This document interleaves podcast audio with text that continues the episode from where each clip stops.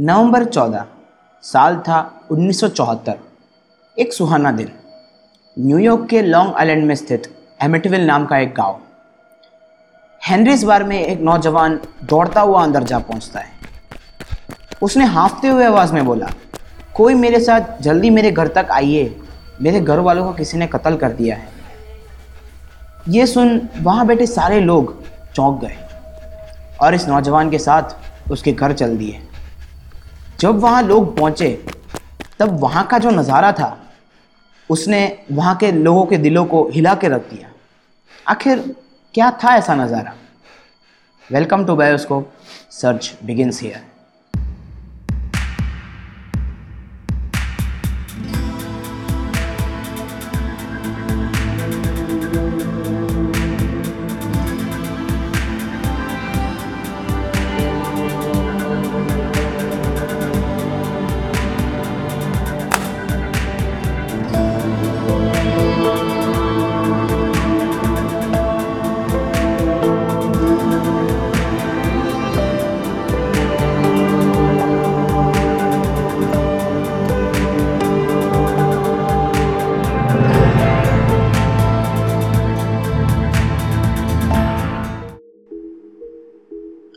दरअसल ये हादसा घटित हुआ था एमिटीविल में 112 ओशन एवेन्यू में रहने वाले डेफियो परिवार के साथ।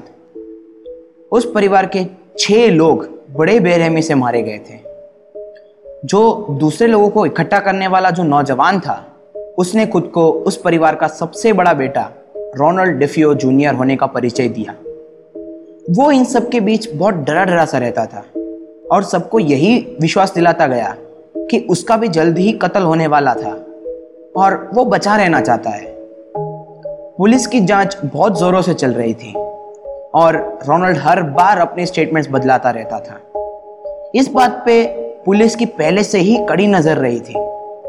रोनाल्ड उस समय के वहाँ के लोकल पुलिस को, जो कस्टोडियल प्रोटेक्शन में थे रोनाल्ड, उसने ऐसा बयान दिया कि ये जो कत्ल करने वाला था वो वहाँ के लोकल गैंग का गुंडा लुइस फलिनी था। मगर जांच पड़ताल करने पर पुलिस को पता चला कि इस घटना स्थल पर या उस तारीख को लुइस उस गांव में ही उपस्थित नहीं थे। अब पुलिस का शक पूरी तौर पर रोनाल्ड जूनियर पर ही आ अटका। शुरुआत में बातें बाहर आने में बहुत दिक्कत हुई, मगर जैसे जैसे पुलिस की पूछताछ कड़क होती गई वैसे वैसे चौंकाने वाली बातों का खुलासा होने लगा, जिसका पता लगते ही वहां के लोगों के बीच हाहाकार मच गया। पोस्टमार्टम रिपोर्ट ने भी यह साफ साफ कह दिया था कि किसी भी तरह की शारीरिक बल प्रयोग या आंतरिक रूप से दवाइयों की असर नहीं रही थी और इन्हें मारने के लिए एक ही गन में से निकली हुई गोलियों का इस्तेमाल हुआ है। साथ ही साथ इस हत्या के पीछे का हत्यारा भी सामने आ गया था। तब तक वो और कोई नहीं बल्कि डरपोक बन के लोगों को बेवकूफ बनाने वाला रोनाल्ड जूनियर खुद ही था। पुलिस ने रोनाल्ड को कोर्ट में पेश करवा दिया था और ज़्यादा पूछताछ के लिए तारीख भी मांगी थी, जिससे इस हत्याकांड का पर्दाफाश हो। और इस मकसद से पुलिस ने रोनाल्ड के साथ उसकी जिंदगी की सुमसान गलियों से चलने का फैसला भी किया था। साल था 1957, सितंबर 26। रोनाल्ड जूनियर का जन्म डेफियो परिवार के सबसे बड़े और लाडले बेटे के रूप में हुआ। रोनाल्ड जूनियर अपने पिता रोनाल्ड डेफियो सीनियर और माँ लूजी डेफियो का बहुत ही चहीता लाडला था। बचपन से ही सारी ऐशो आराम से जीने वाला रोनाल्ड जूनियर जीवन के मूल्यों को समझने में सक्षम नहीं बन पाया और इसी के बीच कहीं ना कहीं उसके माता पिता भी ये भूल कर गए। रोनाल्ड जूनियर से छोटे उसके 2 बहन और 2 भाई भी थे। बहनों का नाम डॉन एलिसन और भाइयों का नाम जॉन और मार्क था। माँ का लाडला और पिता का चहीता कुछ ज़्यादा ही बिगड़ चुका था। जैसे जैसे वो बड़ा होता गया उसने अपने माता पिता को ठुकराना शुरू कर दिया था। उसका नाम हर तरह की गंदी हरकतों में, नशों के व्यापार और मारपीट में भी शामिल होती गई। इन सब से परेशान उसके माता पिता उसे रोज डांटते थे और उस अपने दोस्तों के सामने भी डांटते थे।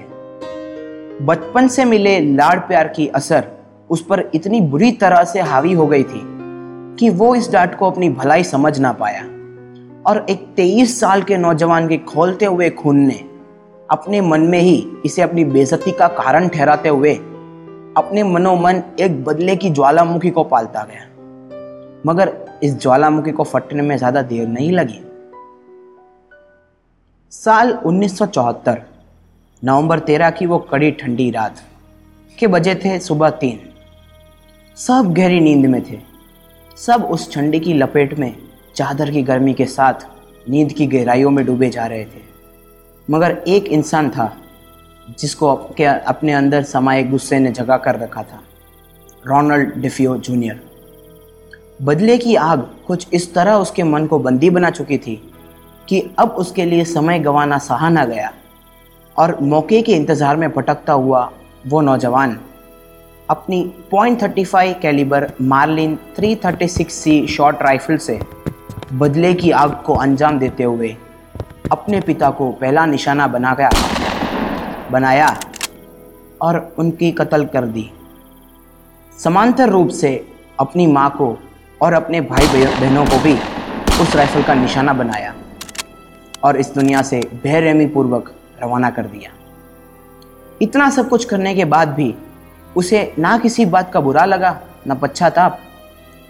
और उसके बाद घर के बाथरूम में नहाकर कपड़े बदला के रोनाल्ड जूनियर निकल चुका था अपनी गन और सारे सबूतों को कानून के पहुंच से छिपाने। यह गवाही पुलिस के लिए काफ़ी नहीं थी और इस बारे में ज़्यादा गहरी पूछताछ ये पुलिस की काबिलियत की बाहर थी।